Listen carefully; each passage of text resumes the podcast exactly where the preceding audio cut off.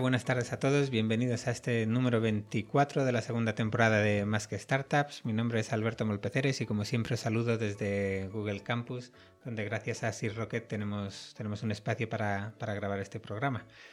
Junto a mí tengo en este 24 bis a mi compañero David Pombar, que, que, bueno, que acabamos de venir de viaje y tal, y aquí estamos otra vez juntos. ¿Qué tal, David? ¿Qué tal, Alberto? Dos días sin verte. No te voy a preguntar qué hiciste la semana pasada porque lo sé de sobra y tampoco te voy a tirar mucho de la lengua para que no des mucha envidia y ese recorrido por centro Europa. cosas oscuras de lo que significa ir de viaje contigo.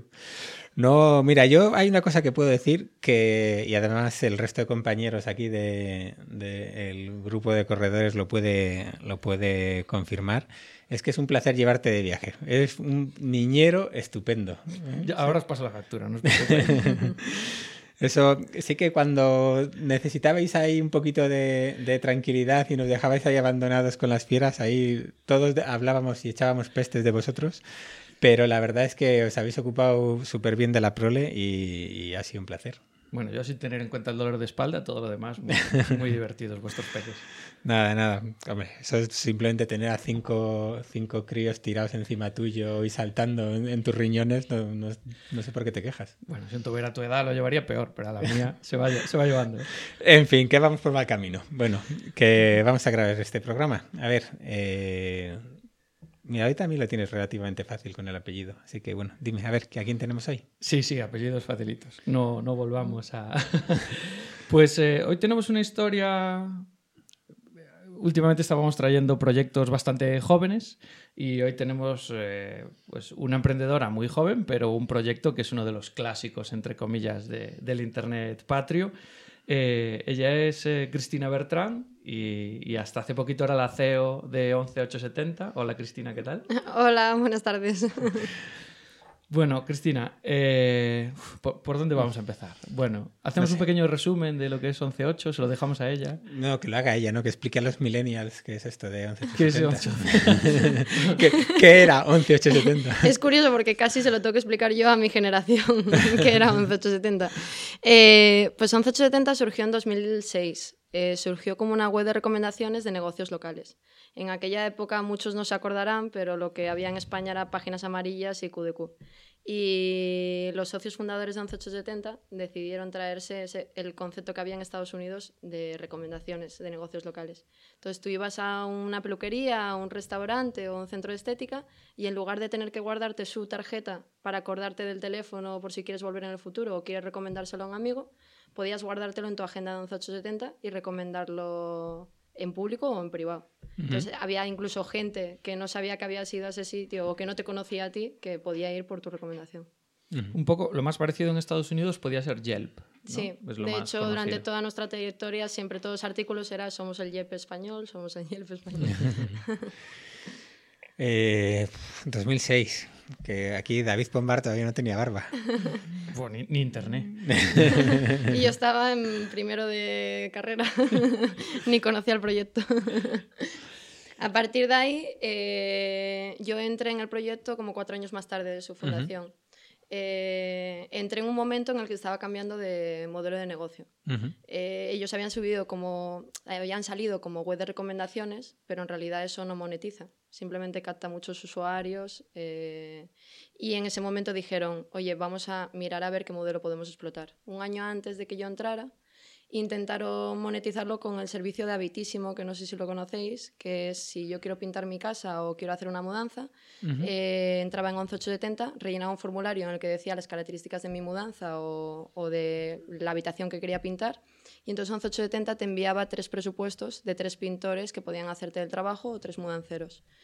Entonces, justo cuando entré yo, en 2010, estábamos en plena crisis de la construcción y no era el mejor momento para desarrollar ese negocio. Aparte que como era una web de recomendaciones, eh, al final no usamos tantos mudanceros y pintores. Lo que usamos más es los restaurantes, los centros de estética, las peluquerías. Y había como una incoherencia. La parte uh -huh. de usuario iba mucho a restauración y ocio y la parte de negocio iba mucho a servicios del hogar. Y es el motivo por el que entré entré para hacer el viraje del modelo de negocio. En realidad entré para pensar nuevos modelos de negocio y al final hice el viraje. Uh -huh. Bueno, pero cuéntanos, que, que, nosotros ya lo sabemos, cuéntanos cómo entraste en el que a mí me ha encantado. Eh, pues es muy curioso porque eh, yo prácticamente no estaba buscando trabajo. Eh, yo mi carrera la empecé trabajando en empresas como ING o Línea Directa, nada que ver con Internet, y en, en, los departamentos comerciales de ambas empresas. Entonces en ese momento estaba en Línea Directa haciendo llamadas comerciales a flotas de coches de autónomos o de pymes. Y me di cuenta que ese asesoramiento que hacía por teléfono, si lo colgaba en Internet de alguna manera, podía multiplicar mis ventas, porque en teoría no depende de que yo pueda descolgar el teléfono. Entonces, en mi casa, a modo friki, hice como una página web de comparador de seguros y como no tenía dinero pues, en aquella época para poder patrocinarlo en Google AdWords, eso era como súper lejano para mí, vi que 11870 tenía buen SEO y dije, bueno, pues voy a mirar a ver si puedo comprar publicidad y le debía soltar un rollo al de producto que se sentó conmigo eh, sobre posicionamiento de Google AdWords que me acabó diciendo, oye, ¿por qué no vienes? Que estamos buscando un perfil que conozca temas de posicionamiento porque el nuevo producto que queremos desarrollar es de visibilidad. Y ahí es como acabé entrando porque en realidad buscaban a una persona de 32 años con máster, tal, y yo tenía 21 22 años, eh, no, no, cumplía las condiciones. o sea, que fuiste a vender y te acabaron vendiendo ellos a ti. Y me acabaron vendiendo. me pusieron ahí una esquina, tenía un equipo de aquella de 20 comerciales dentro de la oficina y después, como tenía un acuerdo con Vocento, era uno de los socios, tenían más comerciales por toda España. Y entonces, dentro de toda esa vorágine de director comercial, 20 comerciales y comerciales externos, eh, a mí me pusieron una esquina piensa el producto, desarrollalo, eh, llama a los primeros clientes, sal a venderlo y cuando te vayan diciendo que sí, vamos hablando. está bien, está bien. Vienes a alguien y tal, le pones ahí a trabajar y dices, bueno, si sale algo, pues ya, ya, me, ya me cuentas. Eh, no, ahí, bueno, en ese momento no estabas en, la empresa, así que bueno, no vamos a ir darle muchas vueltas, pero para el que no conozca 870, pues eh, eso que has dicho es muy importante, ¿no? En un momento en el que eh, una empresa de Internet, una de las primeras empresas de Internet, o bueno, ya quizás si quieres la, el final de la primera hora de Internet, eh, eh, un grupo como Vocento entra y además con una participación importante en el, en el accionariado, ¿no? Que eso de además que entrase un grupo así, eh, lo que se suele llamar un socio industrial, con todo lo que tienen los, los, periódicos de, o tenían al menos, ¿no? De anuncios, de clasificados y demás. ¿Cómo afectaba eso luego en, o cómo lo viste tú cuando entraste ahí y, se notaba mucho, ayudaba mucho Vocento en algo o era algo que dices, bueno, están ahí y no sé? Eh, yo los inicios cuando entró Vocento no lo viví, pero sí que me lo contaron y para ellos ya no solo era que un grupo de medios entrara en una empresa de Internet o entrara en esta empresa de Internet, sino que era como el indicio de que podía haber más futuriblemente, de que se estaba como estaba ocurriendo algo en el sector, de que de repente todo esto que había surgido de internet estaba cogiendo valor para negocios tradicionales. Eh, a mí me parece que tuve muchísima suerte de entrar en un grupo que no solo tuviese socios de internet, sino que también tuviese un socio como es el Vocento, un grupo de medios, porque al final estás viendo constantemente eh, estrategias y metódicas de la empresa tradicional con, las nuevas tecnologías. Y la mentalidad que tiene un socio que monta una startup no es la misma que tiene de medios. Hay detalles como, por ejemplo, nosotros teníamos que estar auditados todos los años, pero no porque por volumen de negocio lo requiriéramos o por características del negocio, sino porque teníamos dentro del consejo a un grupo de medios que tenía que estar auditado. Entonces eso te permite profesionalizar más los procesos dentro de la empresa. También es verdad que dejas de ser un poco startup y, en cuanto tienes un venture capital o tienes un grupo de medios, todo tiene que pasar por aprobación o por ronda de financiación y, eso ralentiza las cosas. No es como cuando se juntan cuatro, cuatro amigos y dicen vamos a desarrollar esta idea que, que, más o menos se van poniendo de acuerdo sobre la marcha. Aquí vives ambas. Intentas que dentro de la empresa se funcione como una startup y se puedan tomar las decisiones rápido y por otro lado tienes que rendir cuentas a, un gran medio. Bueno, vamos a ir saltando un poquito porque son en paralelo y las dos muy interesantes la historia de, de 11870 y la tuya, ¿vale? Van ahí todo el transcurso de, eso, así que bueno, iremos saltando un poquito. Ahí, eh, siguiendo un poquito con esto, eh, hubo algún momento así, por cotilleo puro y duro, que la parte, la parte de salsa rosa. Bueno, el otro día me acordé que nadie, hay mucha gente que no sabe lo que era salsa rosa, pero bueno, algún día. es que dije, no, esto es como salsa rosa y tal, pero bueno, lo dejamos. hubo en algún momento. Lo añadiremos al glosario. hubo en algún momento, bueno, ¿cómo se llama ahora lo de Telecinco? Esto, donde están todos los cotilleos. Eh, sálvame. Sálvame, pues bueno, salsa rosa es el sálvame original. Eh, Hubo otra antes, creo. El tomate o algo así. Sí, no sé. O, bueno, por ahí, por ahí, por ahí, no, no, no recuerdo. Ya la memoria ya no es lo que era. Eh, ¿Hubo algún momento en el que esa parte de startup que tomó alguna decisión en la que luego os tirasen de las orejas este grupo inversor? O... Sí, no hace falta saber un poco cuál, ¿no? Pero si en algún momento dado realmente esa, ese choque cultural existió yo cuando entré estaban ya en choque cultural totalmente. o sea, como la historia bonita eh, de los años dulces de 1180 fueron los cuatro, eh, cinco primeros años y a partir de ahí no quiero decir que fueron negros, o sea, fueron grises, pero yo viví otra etapa de 11.8. Eh, hubo un choque porque es que cuando entró Vocento, el consejero delegado que había en ese momento, hubo un cambio. Y al haber ese cambio, claro, eh, el que estaba interesado en el proyecto era el anterior, no, no era este. Entonces, las ideas que había en un inicio para desarrollar dentro de 11870 nunca se llevaron a, a, ejecutar. Se fueron ejecutando poco a poco, pero ni al ritmo ni, ni como todo el mundo esperaba. Entonces, em, a partir de ahí, claro, cuando hay que escoger muy bien los socios, porque cuando tienes un socio mayoritario que, que eres una participada más, pues al final te cuesta más sacar las cosas adelante.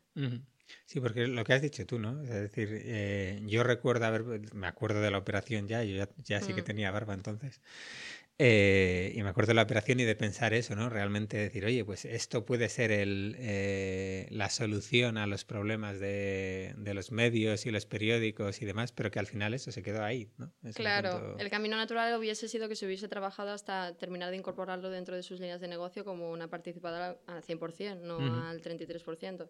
Pero bueno, al final el tiempo y los objetivos de cada uno van variando y te puede pasar con un grupo de medios como te puede pasar con otro con otro tipo de inversor. Volvemos a, tu parte. Te dejan en una mesa, en una esquinita, te dicen vete haciendo esto y, cuéntanos. Eh, ¿Cómo alguien así tan jovencito se pone ahí a, a diseñar un producto y a intentar venderlo y, que funcione. O sea, ¿hay alguna receta mágica para que David cuando monte la siguiente lo haga bien? Yo, eh, yo creo que más que receta es eh, rodearte de gente muy buena. O sea, tenía la suerte de que en aquella época eh, 11870 llegó casi a los 70 empleados y ahí había de todo. Había gente de usabilidad, gente técnica, comercial, marketing. Entonces todo el mundo tenía la idea de que quería desarrollar un producto dentro de restauración y ocio de que quería que fuera algo parecido a visibilidad, porque tenía todo el sentido. Al final, si teníamos 800 restaurantes argentinos en Madrid, estaba claro que un restaurante le iba a interesar ser el primero de esos 800, para que nuestros usuarios lo encontraran a él antes que a otros. Entonces, dándome esas directrices, lo único que tenía que hacer era ordenar todo el know-how que había dentro de la empresa, e, era ordenarlo, ponerlo en una presentación, poner unas métricas que teníamos que conseguir para ver que el producto podía funcionar o no y luego salir a la calle y venderlo. Eh, yo lo tenía más fácil porque eh, como yo ya venía del mundo comercial, en cuanto hablé con tres o cuatro clientes, me completaron la información que me habían dado dentro de la empresa con, con lo que necesitaban de, en realidad los clientes. Que yo creo que es una cosa que pasa mucho en las startups, que nos obsesionamos con que tengo una idea muy buena, quiero montar una empresa y además como es en Internet es global y seguro que facturo porque si es global tiene más posibilidades de facturar. Y nos olvidamos de hablar al que nos quiere comprar el producto. Que todos montamos una empresa para vender un producto. Es fundamental.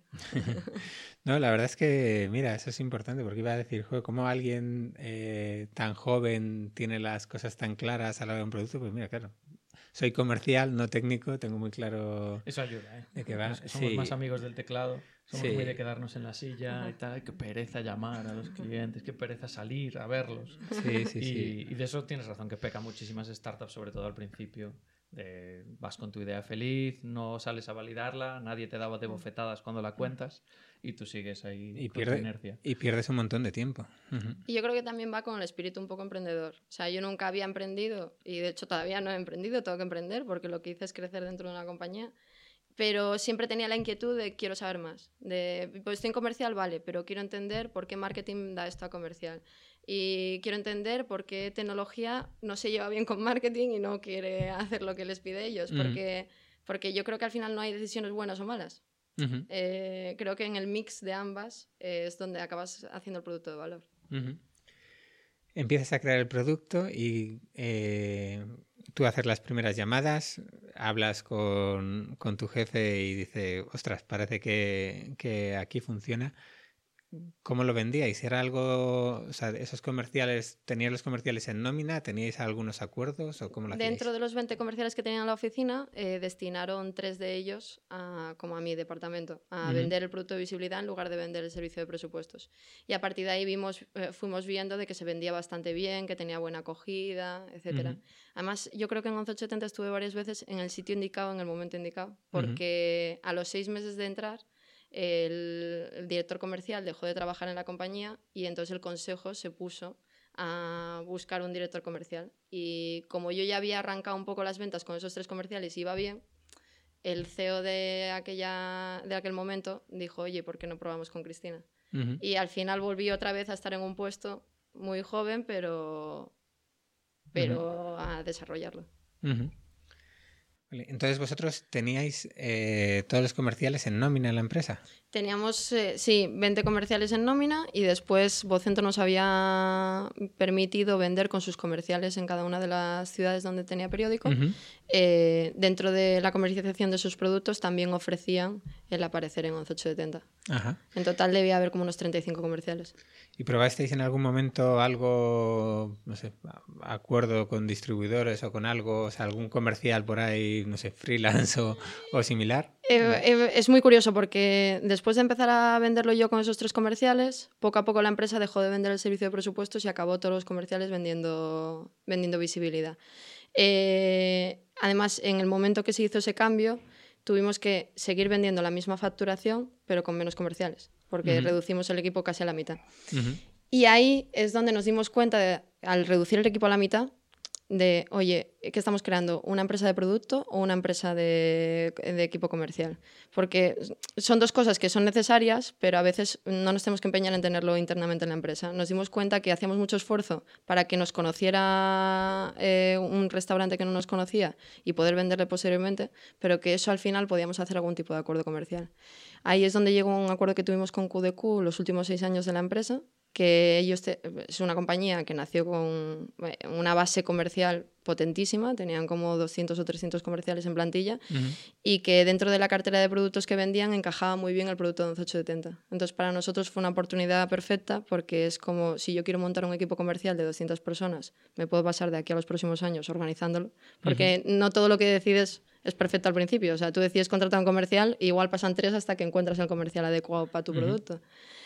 Y, eso nos hizo poder volver a dedicarnos a, hacer un producto de calidad, que es como surgió 1180. 1180 al final fue tanto el niño bonito durante mucho tiempo porque eh, tuvo unos procesos eh, de calidad tremendos para la hora de tratar al usuario, a la hora de mostrar la información de los negocios en la página. O sea, eh, se medía todo mucho y se le daba mucho mimo. Hubo para también para los millennials como David que hubo momentos que en cualquier recomendación era un enlace a 11870. que lo sepas. eh, llegué a verlo. Llegué a, llegué a, verlo. Muy bien. Me choca, eh, comentabas ahora lo del acuerdo con QDQ.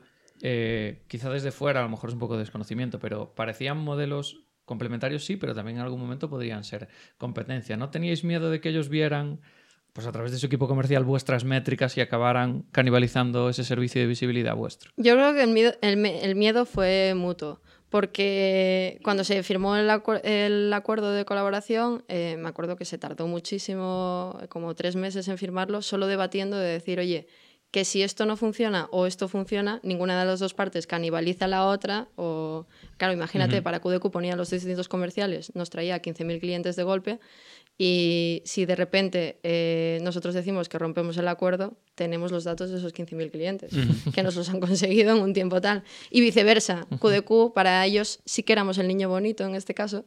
Y, y era como, nosotros tenemos productos que sabemos que, que, no tienen tanta calidad o que no son tan modernos y, y vosotros nos vais a dar ese punto que nos va a ayudar a renovar a nuestros clientes. Claro, la versión digital de QDQ no estaba muy al nivel en aquella época seguramente. Claro, ahora la han evolucionado mucho y eh, para que lo entienda un poco la gente que no está un poco metida en lo de QDQ... Eh, millennials.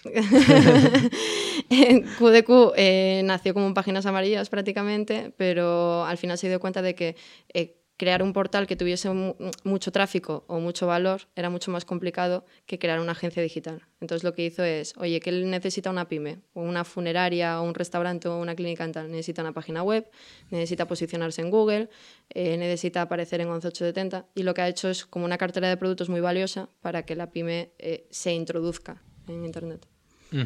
Estamos más o menos eso, pues 2010, 2011, también esa es una época en la que también para los millennials como David, que no, no se acuerdan ya de esas cosas, eh, vino toda la fiebre de los, de los cupones, los grupones y compañías. ¿Eso os afectó mucho? O... Nosotros, eh, cuando empezó la fiebre de los cupones y los descuentos y la fiebre de las reservas, eh, nos empezó a afectar porque, claro, nosotros vendíamos visitas y posicionamiento, que es algo más intangible. Uh -huh. es, eh, yo te puedo decir que te han visto 3.000 personas, pero no te digo que han ido 50 clientes. Y sin embargo, los cupones te decían que iban 50 clientes. Uh -huh. Logramos sobrevivir a esa época porque al final eh, ni los cupones ni las reservas daban nada gratis. En aquella época canibalizaron los descuentos. Uh -huh acarreándoselo al dueño del negocio. Entonces, para el negocio, nosotros éramos como un amigo y todos los de los cupones y las reservas eran como un enemigo porque les quitaban mucho de su margen y al -huh. final les cobraba una cuota mensual o una cuota anual. Sí, porque mira, también es curioso que, que vosotros hayáis sobrevivido, 11870 hayáis sobrevivido y ellos no. Y todas las cuponeras sí, sí, que sí. se hayan ido fusionando hasta ya desaparecer prácticamente. Eso da para un programa, ¿eh? tenemos que traer... Porque la historia de las cuponeras en España es potente y hay cosas por ahí un poco truculentas que estaría bien contar también. De hecho, me acuerdo que hubo una época que a nosotros, el equipo técnico de marketing, nos lo quitaban tanto las cuponeras como todos los 20, Facebook Places y todos estos sitios que surgieron. Uh -huh. De hecho, es que 11870 llegó a ser eh, la plataforma que hizo el acuerdo cuando surgió Facebook Places y querían tener los restaurantes o los centros de estética de aquí uh -huh. de España, pues los cogieron de nuestra base de datos porque cuando eh, alguien... ¿Los cogieron? los... claro, acordaron con nosotros cómo ah, utilizarlo. Vale. Bueno, bueno, acuerdo. O sea, entonces, no, no, no, fue hostil. no fue hostil. pero, pero es curioso como cuando yo entré en la compañía, si un player internacional como Facebook o como Yelp miraba a España, miraba a 11870. Sí, sí, es que eso, eso es así.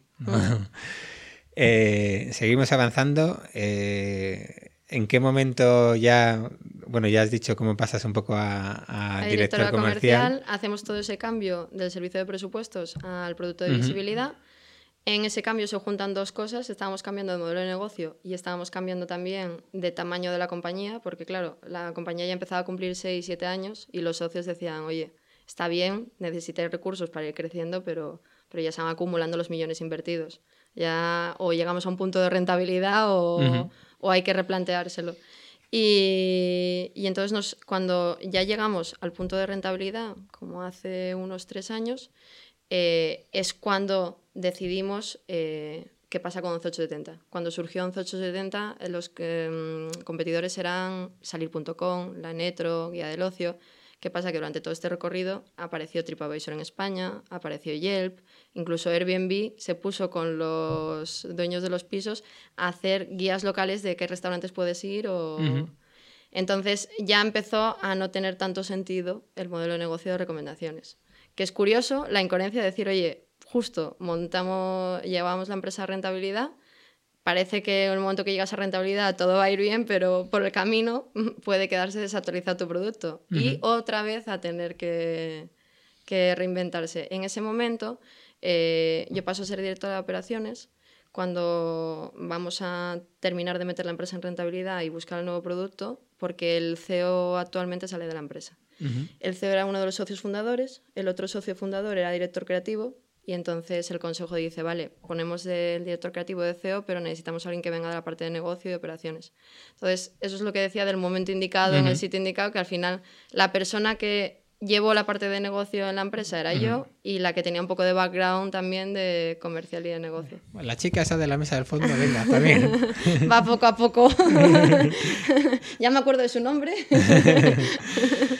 vale. Y, y en ese en ese punto en el que pues bueno empieza a cambiar un poco cambian los modelos cambia también cambia un poco tu, tu responsabilidad no eh, de repente es una empresa ahí que es rentable pero eh, empieza a dejar quizás de ser atractiva para los para los inversores eh, o sea, ¿qué sucede? Hay un punto en el que simplemente empezáis ya a pensar, decir, oye, o empiezan los inversores, como estás diciendo, ¿no? Oye, que esto hace falta que funcione.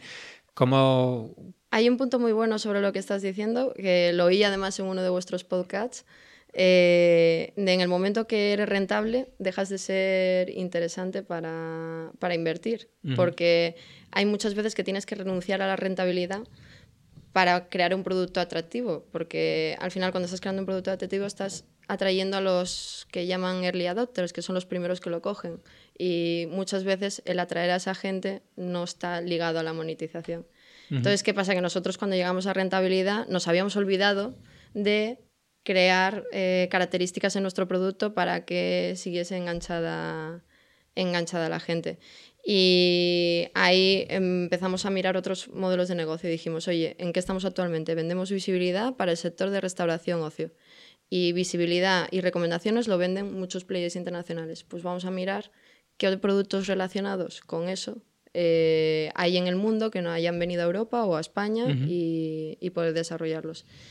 Con la tranquilidad ya, eso sí, es como montar una startup dentro de una compañía que ya lleva siete años y que tiene unos recursos, un nombre, que tú llamabas a la puerta de cualquiera y, no te decían en plan de dónde vienes, ya sabía de dónde venías. Entonces tiene sus pros y sus contras. Y eso es, posible porque también al final hay muchos eh, intereses encontrados, ¿no? Es decir, oye, pues mira, podemos probar esta parte de nuevo modelo de negocio, no tiene por qué interesar a todos los inversores actuales y puede decir, no sé, por ya que hemos hablado de Vocento, puede decir Vocento, a mí esto no me interesa y, y no estoy de acuerdo. O, o sea, realmente hubo en ese sentido comprensión y apoyo para buscar nuevos modelos? Justo, yo pasé un año director de operaciones hasta que se llegó a rentabilidad y el momento que se llegó a rentabilidad, eh, estaba en un momento en el que estaba desinvirtiendo en bastantes participadas que no seguían un poco el modelo de negocio que querían seguir y eh, ahí es donde logramos eh, negociar una salida de Vocento en la que yo pasé de ser director de operaciones a ser CEO e incluso accionista de la sociedad. Porque hay una cosa, 1180 se montó al inicio de todas las startups y las .com, entonces fue como de los primeros proyectos de muchos de los inversores que han creado eh, muchos proyectos en este ecosistema. Y mm, aprendieron por el camino con 1170, de hecho ellos te lo dicen. Y eh, una de las lecciones que aprendieron durante el camino que me decían a mí siempre es el management tiene que tener un tanto por ciento de la sociedad eh, relevante, porque si no, al final acaban siendo los intereses de los accionistas y los intereses de, la compañía y, tienen que estar alineados. Entonces, eh, se negocia la salida de Vocento, eh, ahí los socios permiten una salida como para que yo pudiera comprar Vocento, porque obviamente yo no tenía recursos para poder comprar Vocento, y es cuando se empieza a decir, oye, pues mira, vamos a intentar refrescar un poco el modelo de negocio con los socios que nos quedamos. Y habiendo corregido un poco el error, por decirlo de alguna manera, de, hay que involucrar al management de que esto no es simplemente un trabajo para ir todos los días ocho horas, sino para emprender. Y eh, ¿Fue muy difícil el proceso de algo como Vocento decirle, mira, vamos a, separarnos? Sí, de hecho yo pensé que iba a ser el proceso más difícil. Siempre piensas, la primera vez dices, es el proceso más difícil que he vivido, ya lo he aprendido, ya no me queda nada para aprender. Y luego te sorprendes porque hace poco vendí la compañía y todavía fue más difícil. Pero sí, porque date cuenta que yo ahí tenía 27 años y estaba sentada, me acuerdo, en un despacho de Baker en la planta 8, dando la castellana, estupendo. Eh, eh, con uno de los consejeros del Consejo de Vocento, que mm, yo desde pequeña veía en los kioscos los periódicos de Vocento y lo veía como mega puesto. y, y, con varios de, de, los socios fundadores de, de 11870, que también eran como otras eminencias para mí. Y había puntos de la negociación que se quedaban mirando diciendo, pues Cristina, tienes que decir si estás de acuerdo, si no estás de acuerdo, si tiras para adelante, porque, porque ahí estaba pasando de empleada a empleada con responsabilidad, siendo CEO, a eh, accionista que tiene eh, responsabilidades legales ya, ya no es un trabajo. Entonces, si me toca ahora, seguramente irías a las reuniones preparada. En ese momento no sabías que ibas a tener reuniones en las que te decían, tienes que dar un paso al frente y dices tú, en plan, miras para atrás y lo puedo dar mañana. Porque en qué momento, eh, en qué momento te preguntan, oye Cristina, eh, ¿te apetece hacer esto? ¿O ¿Cómo sucede? ¿Cómo es el momento en el que, en el que te, te piden ese primer paso al frente, decir, oye, ¿te apetecería convertirte en CEO? ¿Y, ¿Y, por qué lo das? Curiosamente, yo creo que, mirando atrás, yo creo que lo provoqué, porque llegó un día que en los consejos que teníamos todos los años les dije, oye, hay que actualizar el modelo de negocio, así lo único que vamos a, lograr es facturar siempre lo mismo, tener más o menos el mismo tráfico y, y no tiene sentido tener una empresa que, que no tiene posibilidades de, de crecer. Entonces, en ese momento, eh, los socios y Vocento dijeron en plan, vale, nosotros no queremos continuar con esto. Eh, los socios sí querían continuar, pero, pero querían arreglar esa situación de decir, no podemos continuar con un socio mayoritario que, que, no, que no quiere continuar. Entonces, ahí llegó un momento en el que se empezaron, o sea, yo les, les puse como el adelanto de hay que hacer algo, se pusieron a hacer algo llegaron a estar de acuerdo y llegó un punto al final de la negociación de decir, vale, nosotros compramos a Vocento y te permitimos a ti comprar luego la participación a un precio más razonable que puedas pagar, pero eh, tienes que decirnos que te vas a comprometer. Y comprometerte quiere decir que vas a emitir estas acciones, que vas a ser administradora de la empresa, que, que no simplemente aceptas los regalos, sino que también te comprometes con tal. Entonces fue justo la última reunión. Fue esa sala de Baker tal, la última reunión que me dijeron en plan, si das el ok, nosotros estamos todos de acuerdo y seguimos adelante.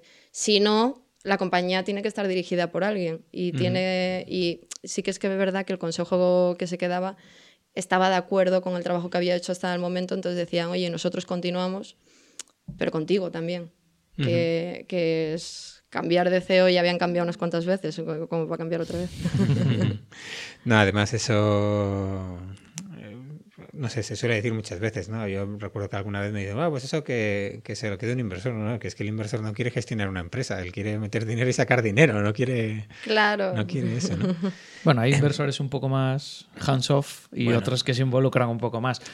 Además, no sé, en tu caso, al tener ahí a Jesús y Fernando Encinar, etcétera, gente con mucha experiencia en el sector, supongo que te habrás sentido en todo este proceso muy arropada todo el tiempo. Sí, eh, la verdad es que eh, te das cuenta de que vas aprendiendo arropada. Que es que eh, por mucho que te apuntes a un máster o hagas mil cursos, eh, es imposible. O sea, la experiencia que he tenido encima eh, rodeada de tanta gente que sabía sobre todo, sobre financiación, sobre marketing, sobre tecnología, sobre usabilidad. Entonces, eh, al final era un poco como, me he sentido un poco como la niña mimada de decir, oye, necesitaba algo de usabilidad. Pues tenía un socio que había demostrado ya en tres o cuatro proyectos que era muy bueno en usabilidad. Quedaba con él y me recomendaba los mejores. Y tenía un café, que es un poco lo que estáis haciendo vosotros con estos podcasts, de intentar traer a gente que ya ha tenido la, la experiencia. Pues yo solo tenía levantando el teléfono. Por eso yo creo que tengo un poco el gusanillo de emprender, porque, porque claro, he, podido levantar el teléfono.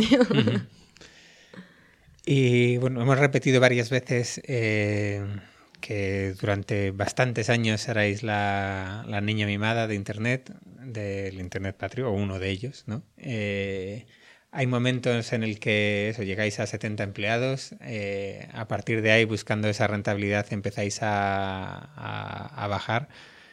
¿Cómo se lleva eso? ¿Cómo se lleva y cómo lleva un poco eh, la gente y, tú en este caso motivarles cuando dices, oye, es que el mes pasado éramos 70, este 60, este 50? Eh, ¿Cómo se hace para que la gente siga ahí trabajando duro y, y no haya desbandada general pensando que esto se acabó? Ella es, yo creo que, yo es que es la, es la mayor parte de la época que viví en 870, entonces lo veo más normal que lo puede ver alguien de fuera. Eh, yo creo que es fundamental el mantener vivo el proyecto. El, pueden entrar o salir gente dentro del proyecto, pero el producto tiene valor y hacerle ver al equipo mientras, imagínate, eh, cuando empezamos a reducir, primero empezamos a reducir el equipo comercial. Entonces, no tenía sentido que el equipo técnico que marketing se desmotivara, porque al final eh, en una compañía puede ir todo bien, pero el equipo comercial no funcionar. Entonces era muy fácil de explicar, de decir, oye, estamos haciendo un cambio de modelo de negocio, eh, el sistema comercial que teníamos en aquella era muy presencial y lo queríamos pasar a telefónico, a venta telefónica, y, y tenía sentido hacer el cambio. Hay veces que no tienes esos recursos. Cuando ya empezamos a hacer reducción en el equipo técnico en diseño, la filosofía de la empresa hasta ese momento era en plan, vamos a traer el mejor equipo técnico hasta tal punto que cuando se montó Twenty, casi todo el equipo de Twenty lo, lo cogían de 1170 y ahora de repente le tienes que explicar a los que quedan del equipo técnico que la filosofía es otra, que no es tener un equipo de 15 desarrolladores, sino es tener un equipo de 5 o 6 desarrolladores. Entonces ahí sí que tienes, no te puedes basar en simplemente que estás cambiando un modelo de negocio porque no es verdad, eh, tienes que basarte en decir, oye, esto lo estamos haciendo porque queremos un proyecto a medio y eh, largo plazo. Si nos diera igual que fuera un proyecto a corto plazo, seguiríamos hasta que de repente un día diríamos, oye, que esto no puede continuar porque no somos rentables. Entonces, yo creo que cuando la gente piensa en reducir una compañía, piensa en hay que hacer despidos, hay que hacer contrataciones más baratas, pero es, es mucho más el intríngulis que hay dentro de una reducción de una compañía. Es, es, seguir motivando al equipo, es actualizar tu producto para que con menos gente siga manteniendo la facturación, porque es que 1170, cuando tenía 70 empleados, facturaba casi lo mismo que cuando tenía 20 empleados. Que es una de las razones por las que el consejo me permitió el decir, oye, pues Cris, ahora si quieres te quedas de CEO, eres administradora y sigues intentando sacar el proyecto adelante. Eh, se habla mucho de que hay proyectos que han sido un éxito porque se han vendido por muchísimo o que han sido un desastre porque se han cerrado, pero no se habla sobre los proyectos que duran toda la vida incluso o que duran 15 años, 10 años y viven esos altibajos de decir, oye, que ahora tenemos 70 empleados, ahora hay que bajar a 20, pero, pero hay que seguir facturando porque, porque tienes que lograr tener recursos para poder actualizar el producto. Mira, que has montado una startup y has acabado con una empresa. Mira qué, problema. No es tan cool como lo que sale en la prensa, pero... Sí, sí. Eh, Has comentado en ese momento, ¿no? En el que tú les dices, oye, hay que cambiar aquí los modelos de negocio, tal, eh, y dijeron, vale, eh, Cristina, eh, ya nos hemos arreglado entre nosotros, ahora te toca a ti. Eh, ¿Qué hiciste para cambiar esos modelos de negocio? Ahí presenté un proyecto de una última ampliación que era justo para eso, es decir, la empresa era rentable pero tenía el margen de beneficio justo, no podías andar indagando cosas nuevas. Entonces eh, les dije, mira, vamos a presentar una última ampliación que es para ir testando cómo evolucionar eh, el modelo de negocio. En ese momento, 11870 era una web de recomendaciones de restaurantes. Entonces tú buscabas restaurante argentino o restaurante italiano y los encontrabas en listados en el que podías ver las recomendaciones de otros usuarios sobre ese restaurante y iban ordenados por valoración.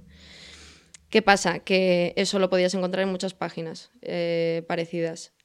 Eh, uno de los modelos que probamos es, oye, la gente ya no busca tanto restaurante argentino. La gente igual está en la calle y dice en plan, oye, me apetece tomar este tartar o me apetece tomar eh, pasta. ¿Dónde tengo un sitio cerca que tenga pasta? Y empezamos a ver que la gente se preocupaba más por qué comer que por a qué sitio ir.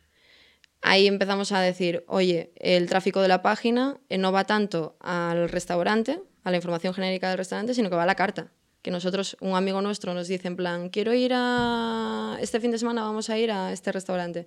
Y tú lo primero que haces es mirar en la página la carta del restaurante. Entonces fuimos avanzando en esa idea de decir, oye, pues no vamos a salirnos de sector. O sea, hasta ahora los cambios de modelo de negocio de 1180 habían sido en plan, oye, del servicio de presupuestos a restauración. Ahora, no, no vamos a experimentar tanto. Tenemos bastante expertise en restauración, lo que vamos a hacer es modernizar un poco ese punto. Y, y, la verdad que a mí me encantó esa época porque es como montar una startup dentro de una compañía. Y, y ahí animar al equipo era súper sencillo. Porque es como no existe ningún sitio en el que puedas encontrar dónde comer el mejor street tartar de Madrid, dónde comer la pasta boloñesa. Eh, no existe, literalmente. Entonces, claro, tú dile a un equipo técnico y vas a hacer algo que no existe. Ellos, eh, en una empresa de Internet, con unos socios potentes, en ese momento piensan, oye, aquí eh, podemos ser el próximo unicornio. bueno, y ahí hacéis esa última ampliación, probáis esto, funciona y sin embargo, pues os han comprado hace, hace ya unos meses, porque esta entrevista la teníamos pactada para noviembre o algo así, me dijiste, vas a tener que esperar. Sí, eh, tenéis una paciencia infinita. nada, seis meses para nosotros esto no es nada. Eh, ¿Cómo se da el caso? Ya en el momento en el que dices, oye, ya tengo una empresa que pues, es estable, que además estamos encontrando nuevas cosas, estamos creciendo. Eh, cómo se cruza esa oportunidad, por qué la cogéis, qué, sucede. Al final lo que pasa es que eh, buscando modelos de negocios te puedes encontrar con que eh, estás intentando montar una empresa nueva dentro de una empresa ya creada, pero que no estás completando la empresa que tenías. De web de recomendaciones a un software de gestión de cartas hay muchísimas diferencias. Y si a eso le sumas que la empresa Tú cuando montas una startup eh, te pones de acuerdo con tus socios, buscas una financiación inicial y sabes que va a haber un recorrido hasta ver si funciona el negocio o no. Claro, si eso lo sumas a que lo quieres hacer dentro de una compañía que ya ha vivido eso dos o tres veces, que no es que tenga dos o tres socios, sino que tiene 35 socios, eh, que por el camino muchos que eran mayoritarios son minoritarios, muchos que ni existían ahora son mayoritarios. Entonces, se dan muchos ingredientes que, que no te dejan continuar o que eh, no, más que no te dejen continuar, es que no tiene sentido. Yo, el emprendedor, yo creo es el último que toma la decisión de vender su compañía o de irse de la compañía, porque el emprendedor es el que le ha puesto muchas horas, lo que decíais antes. O sea, un socio invierte, pero un emprendedor es el que, el que trabaja y el que saca el negocio adelante.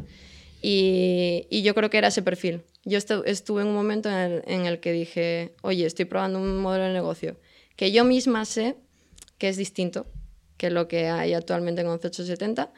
Y, y, que mi consejo me lo dice, de decir, oye, me parece perfecto que estés intentando renovar 11870 y cómo cambiarlo, pero, pero es que no tiene sentido ponerse otra vez a poner financiación dentro de 11870 para algo que es distinto de 11870.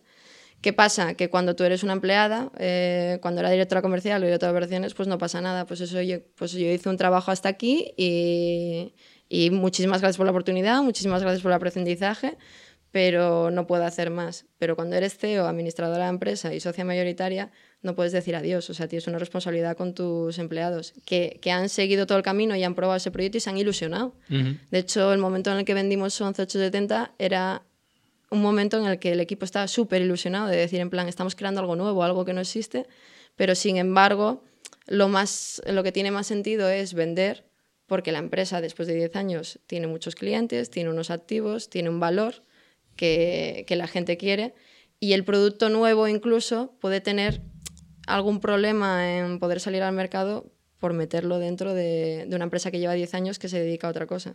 Porque ¿cómo haces un cambio de marca de web de recomendaciones a, otra historia? Igual te es más sencillo crearlo aparte. Entonces, eh, ese punto llegamos el año pasado. El, eh, cuando saqué el producto nuevo, me empezaron a decir, oye, eh, no tiene nada que ver y, la compañía sigue estable en números, no, no ha cambiado su situación y yo me empiezo a plantear, oye, pues igual tengo que cerrar esta etapa y al final un, cerrarlo a tiempo yo creo que es algo que no hacemos nunca y por eso tenemos tantas empresas en concurso de acreedores. Porque es, es lo que hablamos antes de los grises. O sea, las empresas no tienen mucho valor o poco valor. Hay muchas empresas que tienen un valor intermedio. Y ese valor intermedio, si eres capaz de reconocer el momento indicado en el sitio indicado, igual que me pasó a mí en mis ascensos en mi carrera, pues puedes dejar un final como fue el de 11870. Se vendió, hubo incluso socios eh, que, salieron contentos con, la venta, el equipo eh, salió reforzado de la venta porque al final eh, todo el mundo sabe que 11870 fue un referente que además llegó a rentabilidad, que muy, muy pocas empresas eh, en este mundo de Internet que lleguen a rentabilidad. y, y, y, vamos, o sea, todo el mundo estaba colocado al minuto cero, vamos. Que no, lo hemos dicho, pero esto es una exclusiva. ¿eh? Sí, hay muy poca, o sea, nos ha chocado mucho preparando la entrevista que hay muy poca literatura acerca de vosotros. Eh, cualquier cosa que busques de 11870 te salen 400.000 restaurantes y es difícil separar noticias de vuestro propio contenido, pero sí que quitando un par de pequeñas noticias de la entrada de Vocento y de la salida de Vocento, casi no hay mucha información sobre vosotros y sobre el tema de la venta a comienzos de este año, pues no hay absolutamente nada, ¿no? Entonces, preparando la entrevista nos chocaba mucho el nosotros... ¿quién? ¿Cómo? ¿Por qué? ¿Cuándo? Y decía, pero tú estás seguro? Y digo, tío, que a mí me lo ha dicho ella. Y, y vamos mirando y digo, mira, además ves aquí en Informa hay un cambio de Y además vamos a las fuentes, a las fuentes reales que hay en España, pues, a Jaime Novoa, tal, a la gente que se las sabe todas y dice, ah, pues no, yo no sé nada. esto es mentira. Esto es mentira, no puede ser. mira, mira, en Informa hay un cambio de, nombramiento. Sí, de hecho estábamos buscando en el registro mercantil esta mañana a ver si, a ver si encontrábamos quién era el comprador tal, no sé qué. Hicisteis los deberes totalmente. Pues mira, oye, fueron seis meses de espera, pero tuvisteis exclusiva. De hecho, no sé si alguno dirá en plan, ¿qué anda contando Cristina? Pero bueno, yo creo que al final esto sí le puede servir a alguien como experiencia de... Eh, tengo una empresa que factura lo mismo los últimos dos años, que, que, no termino de ver si el modelo de negocio es el típico que va a escalar claramente y no tengo pruebas tampoco de ello, pues al final eh, a mí me costó tomar la decisión, pero yo creo que es una decisión inteligente. Y sobre todo cuando no hay nota de prensa, porque de repente te das cuenta de que no tienes 10 cafés, sino que tienes 100 y a ver cómo te organizas. y por terminar un poquito con, con, esto, ese momento en el que tomas la decisión y dices, oye, aquí hay que buscar una salida, eh, ¿Cómo lo haces? Es decir, ¿cómo te pones a, buscar un comprador? Ahí volví a sentirme arropada porque el consejo me dijo, oye, eh, si, eh, si, quieres salir, pues buscamos a alguien que te pueda sustituir, miramos a ver cómo hacer un traspaso o incluso, oye, si hay que plantear un cierre porque no continúe, porque depende mucho de ti, no, no pasa nada. Y entonces dije yo, oye, yo creo que tiene mucho valor esta compañía, vamos a, vamos a intentar venderla. Eh, pues al final, durante todo el desarrollo de una compañía, tú siempre tienes en el ojo avizor eh, a toda tu competencia y a empresas del sector que tienen similitudes contigo que les puedes interesar.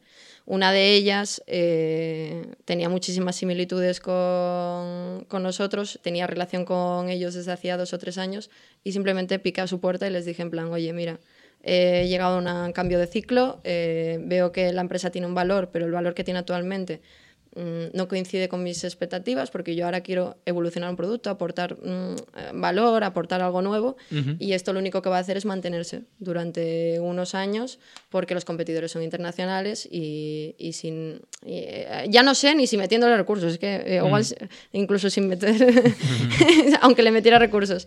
Y justo le pillamos en el momento en el que él se estaba planteando hacer compras de otras compañías y ampliar, y ampliar su negocio.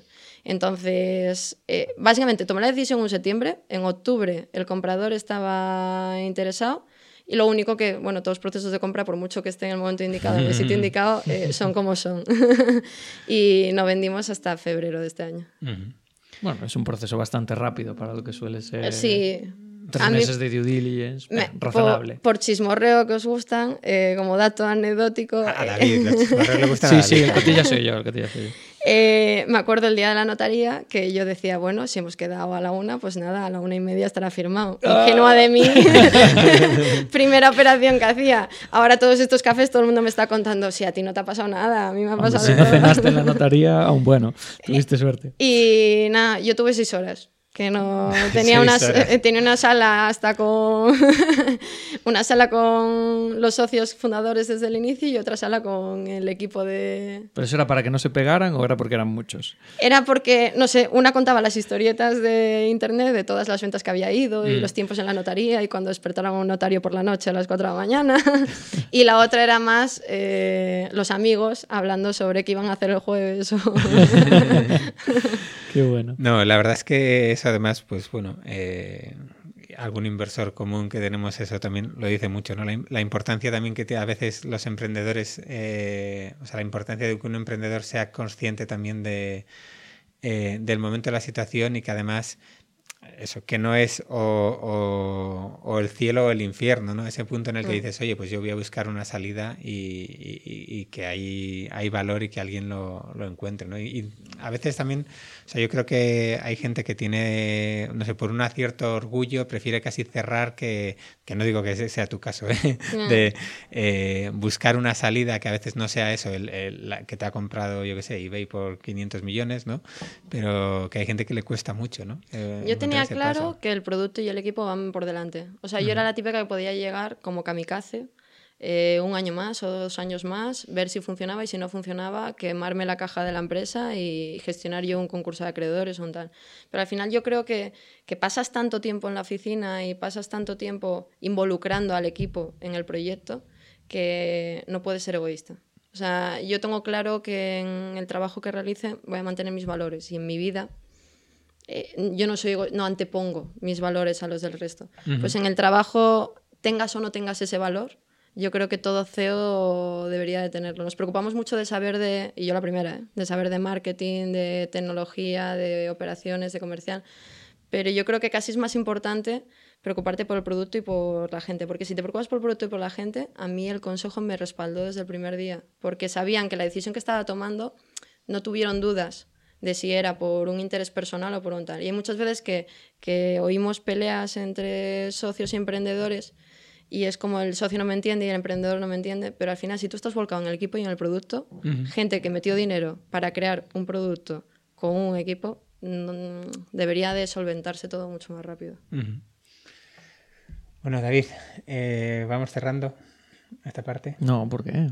Bueno, quedan muchas cosas de las que... Siempre tienes prisa por... Bueno, eh, es que vamos a empezar a hacer programas dobles o triples, porque cada vez se nos está... Siempre queremos sacar algo más, algo más. Entonces, eh, solo por cerrar un poco la fase de, de 11-8, ¿no? Llegó febrero, terminaste esa due diligence y, y, ahora ¿a qué dedicas tu tiempo libre? Primero dediqué las dos primeras semanas a dormir porque es curioso, pero los últimos tres días, eh, nada, no te da tiempo ni a dormir porque estás cerrando papeles y tal. Los abogados, yo no sé cómo aguantan, porque el abogado es que me escribía a las 2 de la mañana, a las 4 de la mañana, a las 6 y al día siguiente a las 9 de la mañana le veía en la oficina. Yo por lo menos había dormido por la tarde. Y cuando vendimos me dijo, nada, yo te paso los papeles mañana, Cristina, que tengo que ir a preparar los de la siguiente operación. Y yo diciendo, a mí me va la vida en Son vampiros, en todo, en el más amplio sentido de la yo, palabra. Mi total reconocimiento. Yo a partir de ahora quiero un buen abogado al lado mío. O sea, te facilita la vida. Desde el primer día, sin duda. Y ahora lo que decidí, a ver, tengo 30 años. Eh, no tiene sentido parar. Todo el mundo me dice en plan, va, pues date un tiempo, date unas vacaciones. De hecho, tengo socios que no he visto todavía desde que vendí porque me dijeron, tú descansa y cuando vuelvas ya... Y no he sido capaz de convencerles de decir, pues no sé del todo si voy a descansar, ando por Madrid tomando cafés. Entonces estoy en esa parte y yo creo que es la primera vez eh, que voy a ser capaz de poder escoger el proyecto en el que, en el que quiero meterme. La mesa, escoger la mesa en la que te sientas. Escoger la mesa, escoger los compañeros de viaje. Claro, date cuenta que yo no he escogido nada, yo he heredado y he gestionado. Y ahora quiero gestionar algo que, que escoja desde el principio, pero no quiero correr porque al final esas decisiones son para los próximos tres, cuatro o muchos años de tu vida. Bueno, eh, a ver, apunta David. Dentro de, al ritmo que vamos con Cristina, pues dentro de como 19 meses, pues la tenemos aquí para que nos cuente su proyecto nuevo. Es una buena fecha para el cierre de la tercera temporada. La podemos traer. Perfecto. apunta, apunta. Eh, si cada vez que vengo os traigo una exclusiva. y sin exclusiva puedes volver también, no nos importa. En fin, eh, bueno, pues vamos a ir cerrando la parte, esta parte de la, de la, general de la entrevista, ¿no? Y vamos a ir un poco a las, a las secciones habituales que tenemos, que bueno, como oyente que me consta, incluso antes de invitarte, pues ya, eh, ya conocerás algunas. Quizás tenemos una nueva, pero que es ahí, pero bueno, ahí. Entonces, eh, la primera sería básicamente cuál es esa herramienta para ti imprescindible sin la que no podrías vivir si quieres en tu época final de 11870 o si quieres ahora cuando pues bueno vas tomando cafés y ese tipo de cosas para, para pensar los siguientes pasos ¿no? Eh, ¿cuál es esa herramienta que digas mira eh, quítame todo lo demás, pero déjame esto. Y a nivel operativo, eh, hay dos temas que, que, necesito sí o sí, que no, que no puedo vivir sin ellos, que uno es de la parte financiera y otro es de la parte de producto. En la parte financiera eh, yo tuve que crear muchos modelos de negocio eh, y cambiarlos y me, hace como tres años me descargué un libro de Harvard Business Review que, mm, que, te traía unas plantillas, pero no solo te traía las plantillas en Excel, que yo soy fan del Excel, sino que te traía además eh, un libro explicando exactamente para qué tenías que utilizar cada una de las plantillas, porque no es lo mismo, no un producto tangible que un producto intangible, de un sector o de otro. Y la verdad que es como mi Biblia. Cada vez que tengo que empezar algo financiero, el folio en blanco, me quito el miedo, el miedo al folio en blanco con eso. Y, y otra es los sprints de producto. Empecé a hacerlos en esta última etapa en la que empezamos a, pensar nuevos productos y hay un libro muy bueno que os hice una foto porque sé que preguntáis estas cosas y nunca me acuerdo del nombre. Oye, tardo seis meses, pero lo intento compensar.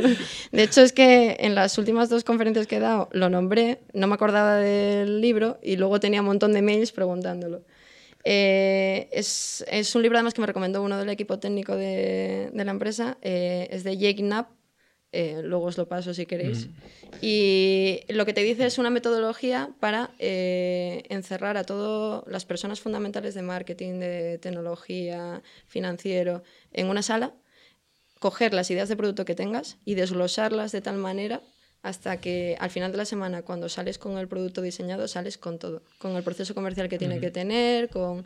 Entonces, a mí me pasó que un producto que iba a tener un tiempo de desarrollo de cuatro meses, acabó teniendo un tiempo de desarrollo de un mes, pero porque es que sabían casi los sketches que tenían que desarrollar. ¿Ese no era de Google, de gente de Google? Es de, sí. Ah, sí, creo que... El del proceso de Google. Es el del proceso de Google, sí. De hecho se llama The Sprint Book, el libro, sí. Eh, ese, y bueno, ya nos pasarás también el de, el, de, las hojas de Excel y les ponemos los enlaces. Y bueno, tendremos que poner enlaces de, de, afiliados de Amazon porque esto seguro que, que, va a generarnos ahí, por lo menos, por lo menos, por lo menos. Para un café. A ver. O dos. No, yo creo que uno, pero si lo tomamos a las afueras de Madrid. En Madrid que, está muy mal el mundo de las comisiones. Eh, bueno, David, trabaja un poquito, siguiente sección. bueno, como sabes, eh, hay una segunda parte que es eh, una pregunta que los anteriores invitados eh, han dejado, nuestros anteriores entrevistados. en este caso ha habido una grabación de por medio que por problemas técnicos no hemos podido publicar, pero te trasladamos la pregunta anterior de Emilio y Javi de, de Erasmusu. En tu caso vamos a ver cómo la resolvemos, pero está bien que te la hagamos también, que es si has hecho un pacto de socios al inicio de la compañía. Ah, el pacto de socios, eh, claro, yo entré a los cuatro años de compañía, estaba hecho, pero eh, lo tuve que leer cuando acabé siendo socia igualmente que ellos. Y a mí me, me chocaba hasta que hice la venta de decir cómo son tan estrictos en cosas como que planteaban, oye, ¿qué pasaba en caso de muerte? ¿A qué valoración se te compraba la compañía y, y, qué derechos tenía de oponerse tus herederos con... Pero al final te das cuenta, claro, yo vendí una compañía con 35 socios, te das cuenta de lo importante que es tener un pacto de socios con todo bien delimitado, porque eh, en mi caso mm, eh, todo el mundo estábamos de acuerdo, pero si no llegamos a estar todo el mundo de acuerdo y no tienes un pacto de socios, no vendes la compañía, se bloquea y puede quedarse la circunstancia de que te tienes que quedar trabajando en un sitio que no te quieres quedar trabajando haciendo el tal. Entonces es fundamental es fundamental, pero tampoco hay que volverse locos. Porque ahora yo creo que como todos el mundo decimos que tienes que tener un pacto de socios porque todos hemos tenido una experiencia de venta o de cierre, pues ahora eh, el que es la primera vez que monta una compañía con sus tres amigos que ni siquiera sabe si va a salir adelante, de repente hace el mega pacto de socios. Yo tampoco soy contraria a, oye, tienes una idea de negocio, eh, los perfiles que empezáis el negocio, lo tenéis claro, cuáles van a ser las funciones de cada uno y cuál va a ser el producto pues ir arrancando con unos estatutos de sociedad y a los seis meses, ocho meses, cuando vayáis viendo que va evolucionando un poco, que todavía no se ve si va a ser una gran empresa o, va a ser un chasco, pelearse un poco con el pacto de socios. O sea, que, que, si el día antes de cerrar, de abrir, no tienes el pacto de socios, hay mucha gente que me va a criticar por esto, pero que tampoco pasa nada, que las cosas al final no se hacen de hoy para mañana. Bueno, está bien tener distintos puntos de vista de vez en cuando. Sí, sí, es que ahora yo creo que esto es como las modas de blockchains o de tal. Ahora todo el mundo habla de fintech o de blockchains o de tal. Ahora todo el mundo habla de patos de socios. igual, igual, es culpa nuestra. no, bueno, de hecho la pregunta te la dejaban Javi y Emilio de Erasmusu, que empezaron cuatro fundadores, dos lo dejaron por el camino, tal. Y, ellos también son el, De hecho, esa la escuché, sí, sí, Decían que tenían que tener. Que tienen que tenerlo, ¿eh? Pero que vamos, que no, retrasen abrir la compañía por no Claro, pero lo que, lo que, quería decir es que ellos empezaron sin pacto de socios y aún así, pues las cosas funcionaron, pues porque pues, bueno, llegaron a un acuerdo y tal. Pero como dices, no siempre tiene que suceder, ¿no? Mm. Entonces, bueno, eh, ahora te toca a ti dejar la pregunta para el siguiente. Pues eso, esos deberes no me los he hecho. Ten cuidado además que tienes que responderla tú también. Tengo que responderla yo también. Vale. Mira, hasta ahí no llegué. vale, pues ¿qué es lo que necesitarías saber para lanzarte a montar una empresa? Mm, está, no está nada mal, ¿eh? ¿Y tú qué necesitarías saber? Yo es que como soy rara, me meto en una empresa y acabo emprendiendo dentro de la empresa, eh, yo necesitaría tanto... Igual no necesitaría tanto tener una idea de negocio testada. Necesitaría tener el presentimiento de que esa idea puede tener una cabida en el negocio. Sería una mezcla entre, oye, conozco el equipo que lo puede desarrollar, o más o menos tengo idea del equipo que hace falta para desarrollarlo, tengo una idea que sé que no se está resolviendo, o sea, sé que hay una necesidad y sé que no se está resolviendo. No sé exactamente si la idea inicial que tengo es la que va a acabar resolviendo el problema, pero como sé los ingredientes que necesitamos a nivel de equipo, sé que resuelve una necesidad y que evolucionará por el camino. Y tengo la intuición, para mí la intuición sería más eh, necesaria que, que alguien me venga y me diga en plan, oye, tengo un producto que lo he vendido a 50 clientes porque pudo ser suerte. Muy bien, pues nos queda la última sección, que es que básicamente nos recomiendes a una, dos, tres personas para las próximas entrevistas. Y... Una, dos, tres, nos hagas el guion, cada vez te vienes más arriba. ¿eh, sí, y, luego también la otra cosa es, y no vale que digas a mí misma dentro de 18 meses. bueno, pero me invitáis igualmente, ¿no? invitada estás seguro, pero e, e, esa la damos por sentado, así que una, dos, y como de eso, hasta tres personas eh, que digas, oye, estos pueden tener cosas interesantes que contar. Aquí espero no meter la pata que no la hayáis traído, porque yo me lo escucho casi todos, pero alguno lo he saltado. Eh, ¿Habéis eh, entrevistado a Yaiza Canosa? No. ¿De Goy? No, no. Pues estáis... Vale, pues nos tienes que hacer una intro. Os hago una intro a Yaiza. Es, para mí, eh, cuando empiezas a, a trabajar o a estudiar, yo tenía como mis ídolos, que eran María Fanjul, que ahora está en Inditex, y Karina, que está en ING. Bueno, que ya no está en DAR. Y, y esta es mi tercer ídolo. Pero esta no la conocí en la universidad, sino que la conocí trabajando. Pero sois más o menos de la misma edad, ya y tú. No, no, yo, sí, eh, yo le saco tres años y, ha hecho mucho más que yo. o sea que es un perfil interesante para traer. Muy bien. Además es gallega, con lo cual cuenta doble. Bueno, aquí esto es un, un nido de gallegos. bueno, pues Cristina, muchas gracias por por dedicarnos este rato. Eh, estoy seguro que, va a encantar el programa porque a nosotros nos ha encantado. Y nada, mucha suerte en lo que venga. Muchas gracias a vosotros y, suerte también con las siguientes entrevistas y, con todo. Sí, intentaremos no cargarnos ningún fichero de audio ni nada por el estilo. Para no tener un 24 bis bis. Ah, ah. En fin, bueno. Y, para lo que necesitéis, me decís. O incluso si alguien tiene alguna pregunta o algo. Ahora que tomo cafés, pues. Nos ponemos en la cola de los cafés. Sí, apuntamos. Nosotros el café tomamos todos los días unos cuantos. Así, que, estaremos encantados. Eh, bueno, David, gracias a ti también. Nos vemos la semana que viene. Venga, adiós a todos. Hasta luego.